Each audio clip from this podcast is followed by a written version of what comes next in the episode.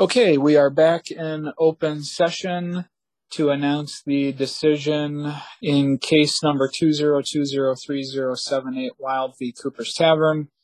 The uh, appeals board has voted unanimously to uphold the decision of the hearing examiner in their review of initial determination. And with that, we have reached to agenda item number four, adjournment, with no other items left to discuss. The appeals board is adjourned. Thanks. Can I ask a quick question of staff, Zach? Sure. Um, Chelsea, you're still with us, correct? Yep. Okay, thank you. Um, and maybe this is a Sydney question, but um, I always feel um, I don't know what I feel, but um, concern for a, a claimant in like a case like this where they really have gone through a significant amount of administrative work and are really seeing this case through the end where you know upon initial review of the case i think it's very hard to see that any relationship between a protected class and uh, discrimination has occurred could you help us understand what information is provided to a claimant as they're going through this process so that they know the basis upon which this commission is making a determination with those three clear aspects of the protected class, the adverse action, and the nexus between the two? I mean, I know folks will go through this process if they feel wronged, but how how are we informing people at the onset so that they have expectations about how a decision is being made? Chelsea, I'm going to defer to you on that one because I'm only in like my third week. So I don't want to speak to anything and, and not be correct on um, my assumptions. But thank you and I apologize.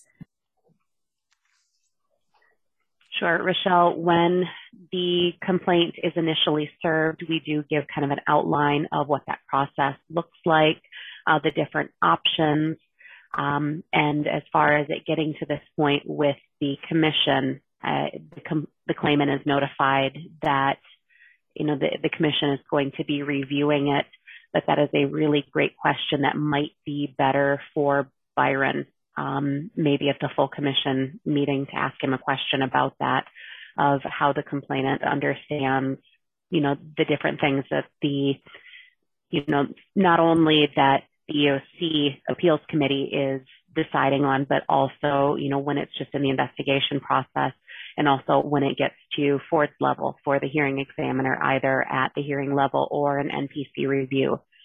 So that might be a better question for, for Byron to kind of explain, you know, what each step of that process looks like and how we're informing the complainant of these things.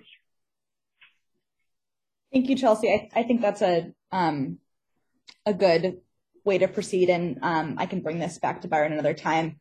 I think that often what we end up seeing is um, perhaps a conflict between someone who feels mistreated, which maybe they are, maybe they weren't, um, and what constitutes discrimination based on our powers and ordinances here. So, you know, I think that's usually what we see is a conflict between those two issues. And I would just like to make sure that we're doing everything we can to inform the public of what expectations they can have through this process and what the um, likely outcomes are given um, given our powers here. So thank you.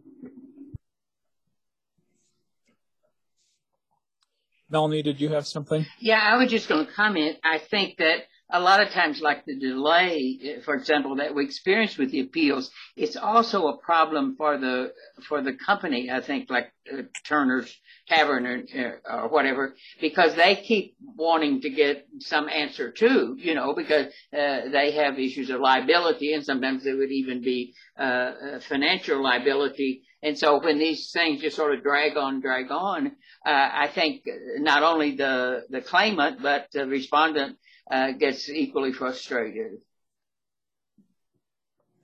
Definitely.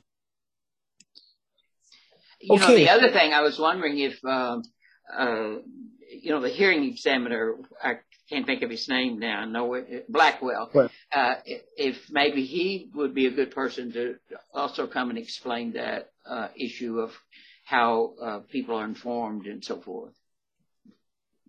definitely. Chelsea? I know that uh, hearing examiner Blackwell and Rebecca Bilo have both said that they are not a party to these appeal committee meetings uh, because it presents potentially as a conflict of interest or that they could influence your decision. So they've been asked, they've asked me that they're not notified when these meetings are happening, just the outcome. Um, so to have Ford come to this or even Rebecca uh, is not the best idea, but we could invite them to a full commission meeting to give a little bit of context on that, but not the appeals. No, I, I, I didn't know exactly where it'd be best for them to come, but, and, and if we, you know, have a situation maybe where we have more people uh, being on the appeals committee or different people being on the appeals committee, I think it would be enlightening to the whole commission to know how it really works. Right. Well, that's something that we can certainly take back to the larger group and Yeah. have some conversations on. Okay, anything else from anybody? Otherwise, we can officially adjourn. Okay. See you later. Okay, See you all at five. see in a few minutes. Thanks, Yeah. Patricia. Thanks,